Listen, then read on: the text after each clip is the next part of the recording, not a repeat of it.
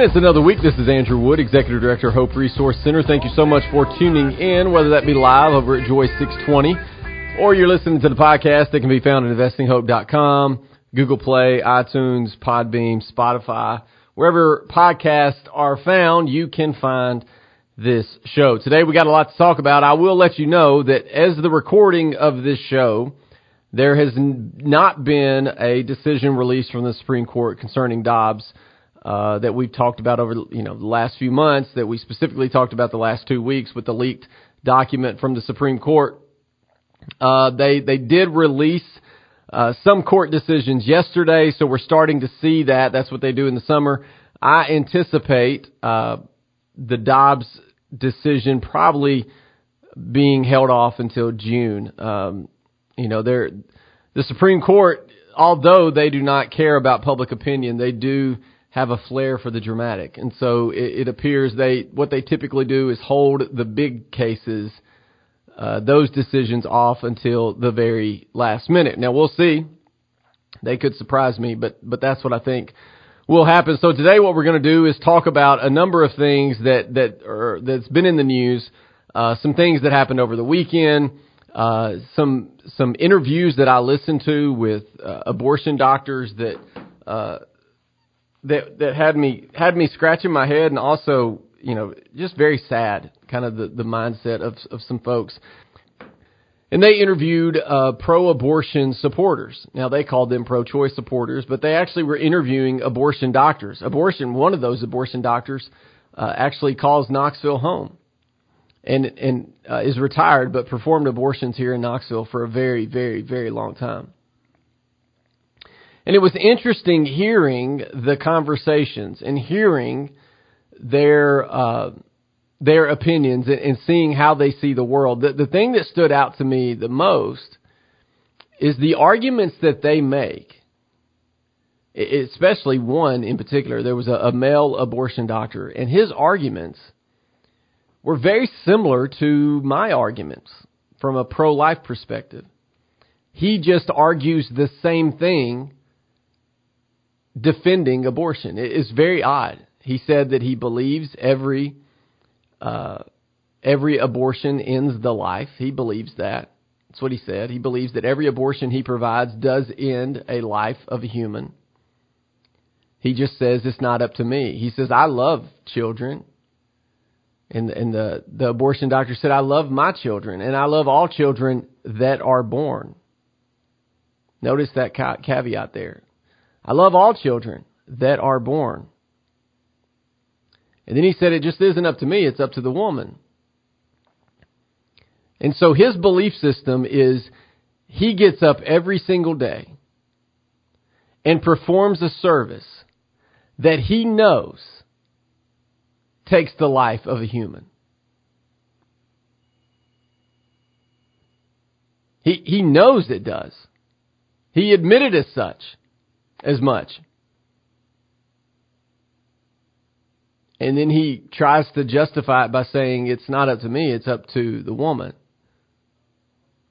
If you knew there was a person that got up every day and their job every single day, I mean, I'm just trying to get you into the mindset of, of where our culture is.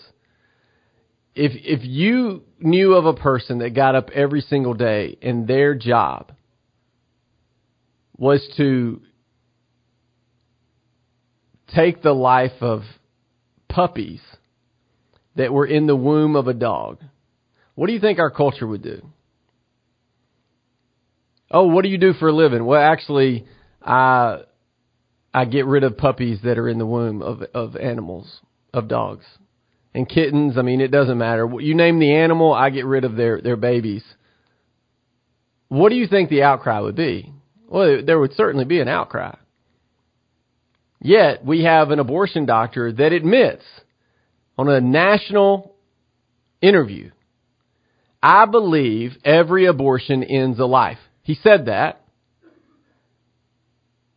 Yet he gets up every single day and provides that service. And then he's upset now that, that Roe may be overturned. And, and in certain parts of the country, he may not be able to do that. He and others that do that for a living. Now I will say, at least he was honest and admitted that he's seen, he has seen this coming. He's not surprised by the, the possible overturning of Roe. It was interesting too, this abortion doctor said that we are going backwards. That was their argument.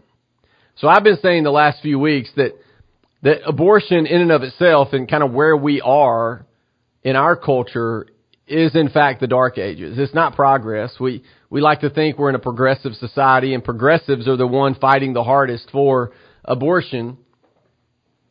Yet that's not progress. Progress is not ending the life of the most vulnerable in our society. That's not progress. Yet these abortion doctors are saying we're going backwards. We're going backwards. That's what they're saying. There was another abortion doctor they interviewed. She was an African American uh, female. She's providing abortions in Atlanta, I believe. And she said the reason why she got into the work was because she was doing her residency in med school at a an abortion clinic, might have been Planned Parenthood. And she said while she was doing that residency, the vast majority of the women that she saw come in the building looked like her, meaning they were African American. And she said, I saw myself in them.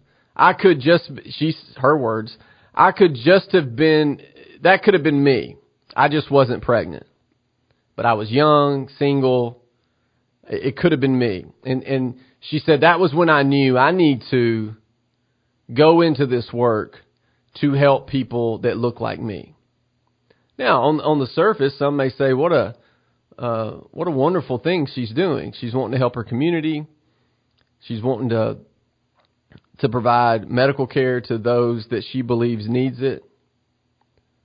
But what she doesn't mention there is the the founding of Plan, a place like Planned Parenthood and Margaret Sanger and eugenics and and Margaret Sanger's belief that we need to rid society of the weeds and and Margaret Sanger believed that the weeds included the uh, the disabled, but also included minorities, also included African Americans. That's what Margaret Sanger would have called the weeds of society. And so there is a reason why New York City African American women are aborting more than they're having children. So there's more abortions in New York City in the African American community than there are births of babies. There's a reason why uh, abortion clinics are opening up in certain parts of our country. And so this lady said that she got into this work to help people that look like her. It breaks my heart to see that. And then th- this lady went further and she said that, you know, when when there's sidewalk counselors and what she would call protesters standing outside the abortion clinic that she works at, she said, you know, when I walk into that clinic, a lot of times they assume I'm a patient, not a doctor. She said, and it kind of insulates me. They don't really say much to me. They don't yell at me. They, they're not mean to me because they think I'm a patient. Now it was interesting that particular segment of the interview because what are we told? We're told that those that stand outside of abortion clinics are rude and hateful and trying to manipulate women and they're they're mean and they're angry. But this doctor told us because these folks believe she's a patient, they're not mean to her. That's what she said. That's her words, not mine. But I thought that was an interesting perspective. And it was it was the the interviewer when when she heard her say that when she heard this abortion doctor say that the interviewer said well you know the the folks that are standing outside those clinics believe that abortion ends the life of a human and so what would your response to that be i mean many people say i can't believe they're standing outside of abortion clinics but if they believe that you're ending the life of humans what what would you expect them to do and this abortion doctor's answer was revealing. And I even put it in my phone because I wanted to get the quote right. She said, There is more to life than simply being alive. Think about that. There is more to life than simply being alive. So, so this abortion doctor believes that uh, just being alive is not enough. You got to be loved. You got to be supported. You got to have resources available to you. So if you take this argument to its fullest extent, any kid that's in state's custody, any person that's homeless, any person that doesn't have people around them that love them, they should just be dead. That is her argument, not mine. But to say there is more to life than simply being alive is a nonsensical way of saying, hey, we should be able to abort babies. That's just the reality, and uh, that's just how it's going to be. It breaks my heart to hear those arguments, but those are the arguments that we need to be aware of that are out there. Uh, but the reality is, what, what I saw and what I heard in those interviews, they are struggling to defend that which they do every single day. They're struggling to defend it. Why? Because they know that it's ending the life of a human. We'll be back.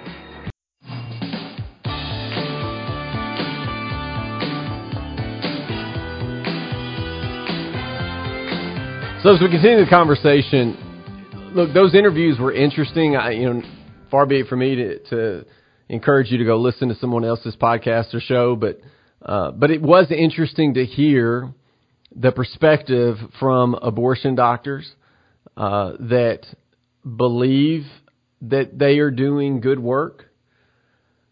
Uh, what I also was uh, what what also was interesting was their uh, inability to truly defend what they do, uh, and and why is that? Why is it difficult? It's difficult because now again, if if Roe is overturned, the argument for for a very long time has been hey, it's a woman's right. You know, it's a constitutional right. 1973, Roe v. Wade gave us the right.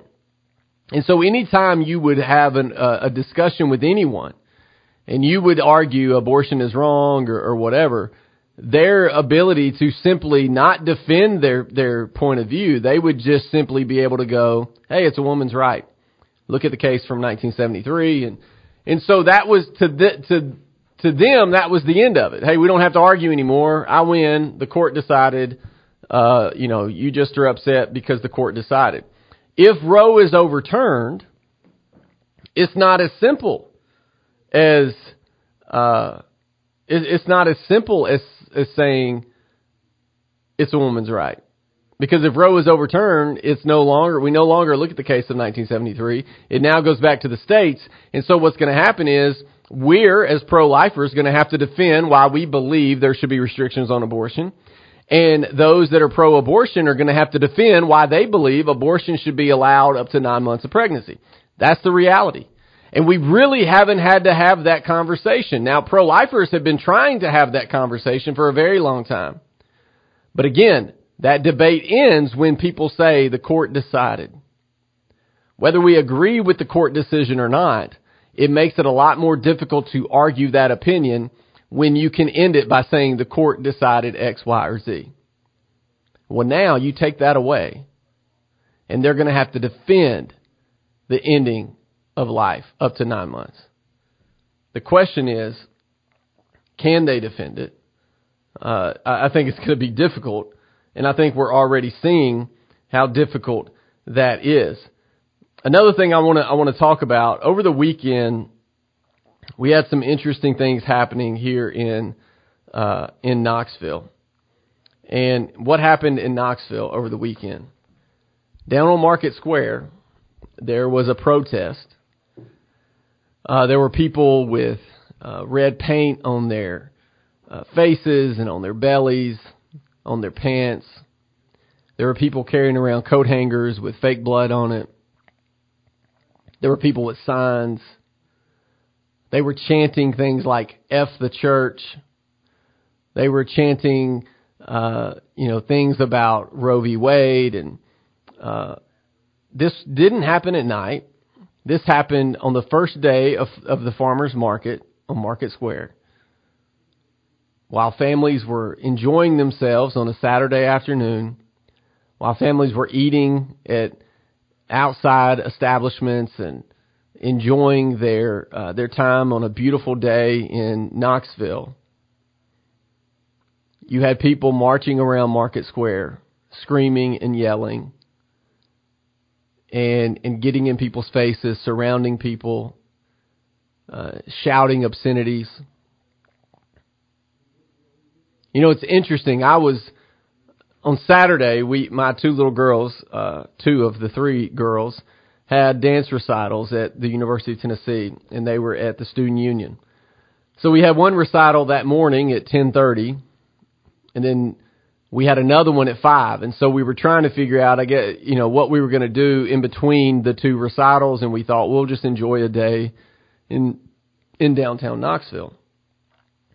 So after the first recital, we're talking about, hey, where are we going to eat lunch? And uh, we're making our way to downtown, and we're we're right next to the Sunsphere, and we're like, well, let's just go to Market Square. And then I get a text from a, a coworker, and she says, hey, there's a there's a lot of people down on Market Square. They're yelling obscenities, and uh, you know it's very uncomfortable, and we're trying to get out of here. And they had they had little kids with them as well. And so I looked at my wife and I was like, yeah, maybe we shouldn't go to Market Square. Maybe not the uh, the ideal scenario. Uh, and then I thought, because my coworker was kind of giving me a play by play. Here's what they're saying. Here's what they're doing. And they were attacking the church with their words. And I thought, what a, what an interesting perspective. What a dichotomy we have here. Because as they're screaming and yelling and saying things like F the church, as they're doing that, I mean, literally at the exact same time, they are yelling and, and screaming obscenities on a Saturday afternoon at Market Square. And, and at the very same time, they are attacking the church. There was a group of women from two churches in Knoxville inside the building of Hope Resource Center wrapping gifts for expectant moms for baby showers that we have coming up in the coming weeks. Think about that dichotomy. You have, you have one group of people that are taking their Saturday afternoon to go and, and ruin everybody else's Saturday at Market Square because they're, they're so angry that, that uh, abortion may be taken away from them. And then you have a group of folks that are taking their Saturday afternoon to serve and love strangers they don't even know. So one group is seeking to make miserable strangers they don't know by, by yelling obscenities and, and getting in their faces. And the other group is saying, I don't know who these car seats are going to go to. I don't know who these pack and plays are going to go to but I care about them and I'm going to wrap these gifts for them. Now you tell me, looking at those two scenarios, looking at those two pictures, who's the extreme one? Which one would you say was pro choice? Which one would you say was uh, a, a group of folks that you would rather be connected with? That group at Market Square had signs and, and shirts on their little children. So they had little kids with them, about six, seven years old, and they had shirts that said, future abortionist. One lady had a baby strapped to her chest.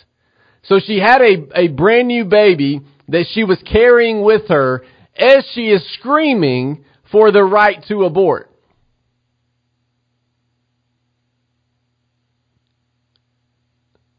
That's where we are. That, that we can't even allow ourselves to recognize life when it's right in front of us.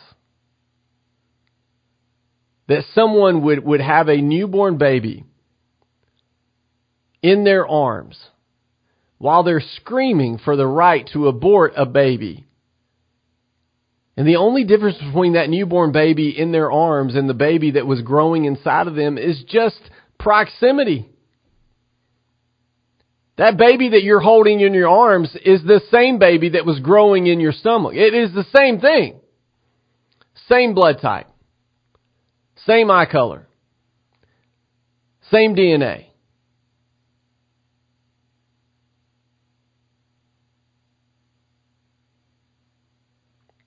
So if you believe it's pro- progress and progressive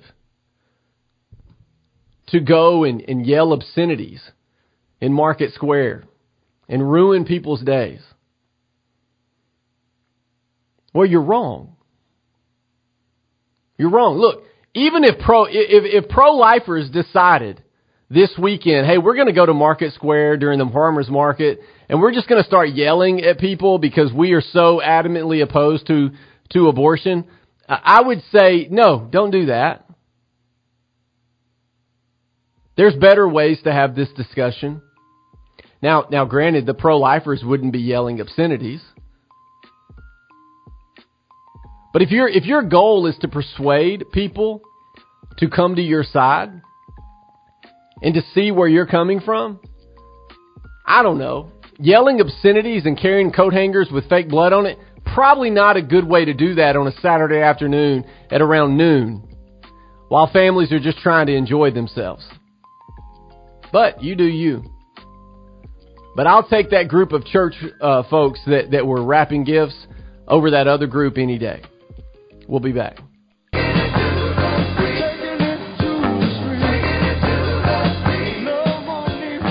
So as we continue the conversation, look, I wanted to point out the the difference that we saw over the weekend uh, because I think it's important as we continue down this path and as we have these conversations.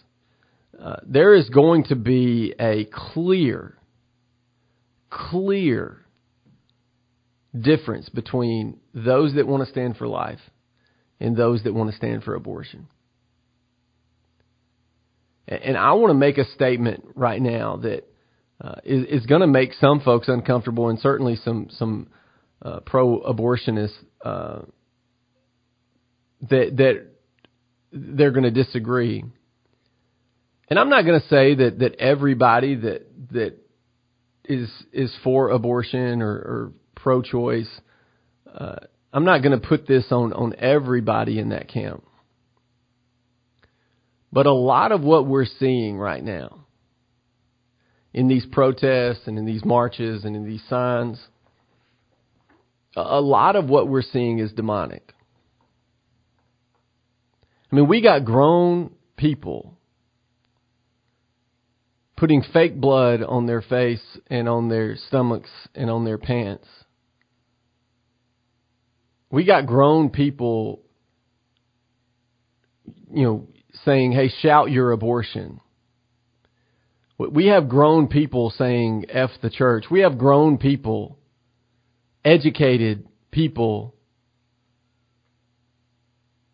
saying rip that thing out if you find yourself pregnant. Yelling obscenities. Not engaging in a dialogue, not engaging in a debate, not looking to have a one-on-one conversation, but, but instead yelling with vitriol and anger because they believe that a right is being taken away from them. When in reality, if Roe is overturned, they can still get an abortion. Yeah, they may have to go to another state, but they can still get an abortion. Here's what I think is going to happen. If, if I may make a, um, a prediction. So if Roe is overturned in the state of Tennessee, 30 days later, the trigger bill goes into effect. And what that does is pretty much outlaws abortion in the state of Tennessee. There's other states that have the, the trigger bills, uh, but at least in Tennessee, it'll be 30 days after the Roe, uh, that Roe is overturned. So you're going to have states, uh, you know, conservative red states that, that are pro-life and are doing everything they can to restrict abortion. You're going to have states like Tennessee that for all intents and purposes, abortion is no longer available. And then you're going to have states like New York and California and Illinois that, that are going the other direction, So they're super blue states. They have abortion all the way up to nine months. They are going all in. They're, they're using taxpayer dollars. They're called abortion sanctuaries. They're, they are all about abortion. Okay, so you're going to have those two uh, polar opposites. Conservative state like Tennessee, where abortion for all intents and purposes is outlawed. Uh, blue state, progressive state like New York, where you can get an abortion up to nine months. And then you're going to have states in the middle. You're going to have some states that go, look, we believe first trimester abortion is okay, so we're going to ban abortion, you know, after the first trimester. You're going to have some that say, look, we're even okay in the second trimester. Uh, you know, so you're going to have what you would call purple states. That, that, that's how we would see it in a political uh, dynamic. Is we would say red state, blue state, purple state. Here's what I think is going to happen. I think the abortion industry they're not dumb. They they want to spend their money wisely. I think what they're going to do is they're going to focus on those purple states. Why? If what's the point of focusing on the super blue progressive state? They don't need to focus anything there because the governors and the legislator, legislators in those areas are already doing it for them. So in California, Governor Newsom is already making abortion available all the way up to nine months. In New York, the legislature is already making it available up to nine months. So, so why are they going to focus their resources there? And in the same way, the abortion industry is going to look at a state like Tennessee and say they have conservative pro-lifers have a supermajority. They have a conservative pro-life governor. Why are we going to waste our money in the state of Tennessee? There, there's no reason to do that. And so solid conservative states that are implementing restrictions on abortions, I think the abortion industry is going to go, look, we're just going to move on from those states. And what they're going to do is focus their resources, their time, their uh, uh, money in those purple states. They're going to look for ways to Maybe build an abortion clinic right at the state line, but it's going to be in Illinois and not Missouri. I mean, you follow me there? They're going to put resources into mobile units that can meet people at the borders of their states. They're going to put resources in getting abortion pills in the homes and in the hands of people all across the country. That's going to be the focus. Look, you know, a lot of folks are acting as if, oh, woe is me, we didn't see this coming. Give me a break. If you've been reading and paying attention to anything, the pro abortion industry have seen the writing on the wall and they've been preparing for this day. Just like the pro lifers have been preparing for this day. And so when Roe is overturned, and, and hear me, folks, it's going to be overturned. When it's overturned, that is what I believe will happen. We'll have some protests here and there in the state of Tennessee. We'll, we'll certainly, if, if Roe is overturned, you'll, you'll see uh, things heat up for a moment. We've already seen some of that across the country. But the reality is the abortion industry is then going to look and say, okay, we need to we need to figure some things out. We need to focus our resources, our uh, engagement in places where it's going to matter. It's the same reason why in a in a red state, Planned Parenthood's not throwing a ton of money at a candidate that they know is going to lose. Well, why would they? It's a waste of time. Look, back when I worked in politics, I, I met with many candidates wanting me to come work for them. You know, to to run the campaign or work on the campaign and and I I sat down with a number of folks that I enjoyed and liked and agreed with. And many of them I walked away going, they're not going to win. I know they're not going to win. So do I want to jump on a campaign that I know is not going to win? Now sometimes you, you say yes to that because you just want to be a part of it. But when, as I had those conversations, I was thinking about my my married life, like where are we at financially? Is that a campaign I want to jump on or not? But I was, I was strategically thinking, hey, does this candidate have a chance to win? And if I already know on the on the in the beginning that there's no way they don't have the funds, they don't have the uh, name recognition, they don't have the system in place, then then what was I going to leave a secure position to go and do something that I didn't know if it would pan out? In the same way, the abortion industry is saying, why am I going to spend millions of dollars when I know that candidate's not going to win? Well, why would I spend millions of dollars in a state that I know is not going to change their mind on abortion? So I think you're going to have the the blue states that are that are solid abortion uh, proponents, and you're going to have red states that are solid anti-abortion proponents, and then you're going to have the purple states, and that's where a lot of the focus and resources are going to go. Now, the interesting thing is as we think about Roe and we think about the, the leaked draft from Justice Alito, uh, the, the most recent news that we have as of today is, is this. Politico released another article where they've talked with sources once again. It says Supreme Court is set to gather, uh, this was last week, for the first time since the disclosure that it voted to overturn Roe v. Wade. And there's no sign that the court is changing course from issuing that ruling by the end of June. Justice Alito's sweeping and blunt draft majority opinion from February overturning Roe remains, listen to this, remains the court's only circulated draft in the pending Mississippi abortion case, Politico has learned. And none of the conservative justices who initially sided with Alito have to date switched their votes. No dissenting draft opinions have circulated from any justice, including the three liberals. That could explain why no second draft of Alito's majority opinion has been distributed, as typically the two sides react to one another's written arguments and recast their own. As the nine justices prepare for their scheduled private closed door conference this week, they face one of the greatest crises in modern Supreme Court history. With an internal leak investigation underway, an agitated nation focused on whether the constitutional right to abortion is about to be overturned, and some justices facing angry protest at their homes. This is the most serious assault on the court, perhaps from within, that the Supreme Court's ever experienced, said one person close to the court's conservatives who spoke anonymously because of the sensitive nature of the court deliberations. It's an understatement to say they are heavily, heavily burdened by this. A second person close to the court said that the liberal justices are as shocked as anyone by the revelation. There are concerns for the integrity of the institution.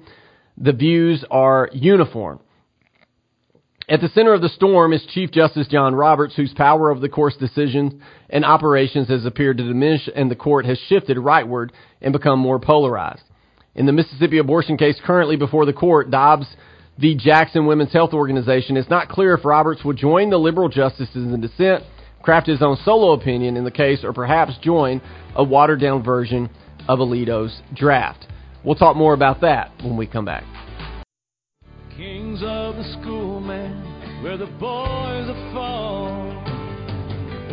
So as we finish up today, I want to I want to finish what Politico said. It says Roberts could still try to lobby one of the five Republican appointed justices to withdraw their support from Alito and sign into a more centrist opinion that doesn't formally overturn Roe, but instead upholds Mississippi's 15 week cutoff for performing most abortions.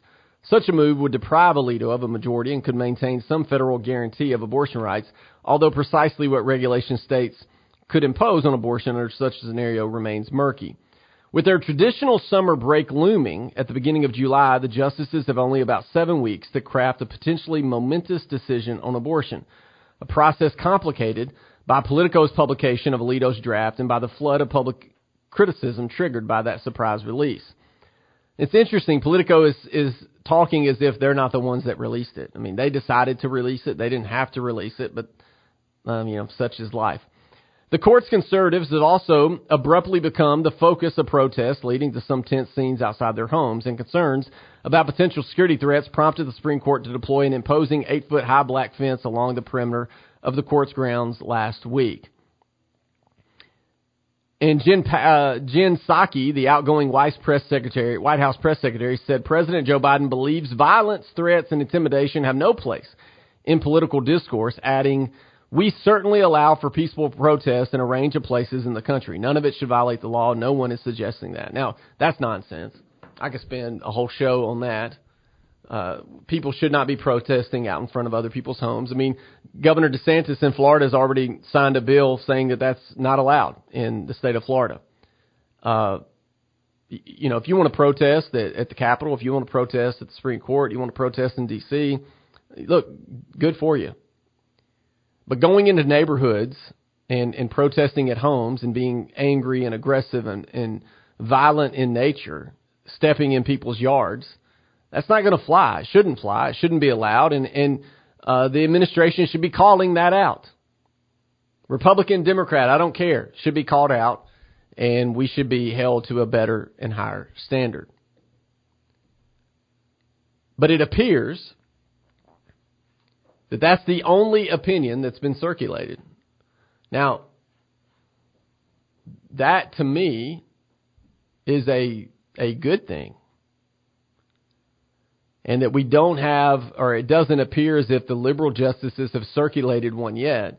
That means they're probably still crafting something uh, in opposition to the majority decision. Now, what I believe, I believe Justice Roberts uh, is going to write a solo opinion. I, I don't think he's going to side with the liberals or the conservatives. I think he'll be somewhere in the middle. There was a time where I thought, well, maybe he'll just side. If he's not the deciding vote, maybe he'll side with the conservative opinion, the majority opinion, because he won't be considered the deciding vote.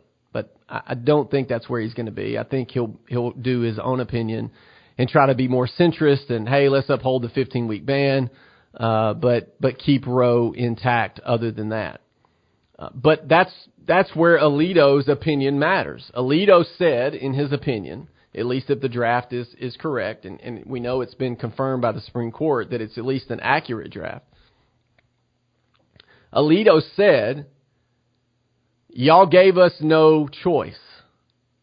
Those arguing against the Mississippi law said you have to uphold Roe in its entirety or throw it out in its entirety.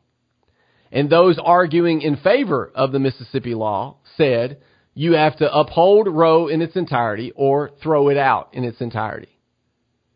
And so Alito is saying you gave us no gray area. There is no middle ground here. It's either we, we go all in with Roe or we overturn Roe and go all in with that. And and then Alito goes further to break down why he believes stare decisis doesn't play here. He breaks down further why he believes and, and the court believes that Roe was a nonsensical, wrong-headed decision in 1973. Legal scholars on both sides of the aisle have said that for decades. And so the question now is when will we get the official decision? When will we get it? We don't know. Will that come in the next couple weeks? Will that come at the end of June? Again, I think it's going to be one of the last ones they release. But this is all positive news. We're moving in the right direction. Uh, be calm. Be prepared. Yeah, things are going to get a little murky. Things are going to get a little rough. If you find yourself in a situation where you're at Market Square out and about and there's protesters yelling obscenities and, and trying to make people uncomfortable and getting people's faces, here's my suggestion. Remove yourself from that situation. That is not the time to debate. Look, you know, on Saturday I was like, oh, maybe this is the maybe this is my moment. No, the best thing for me and my family in that moment was to not go to Market Square.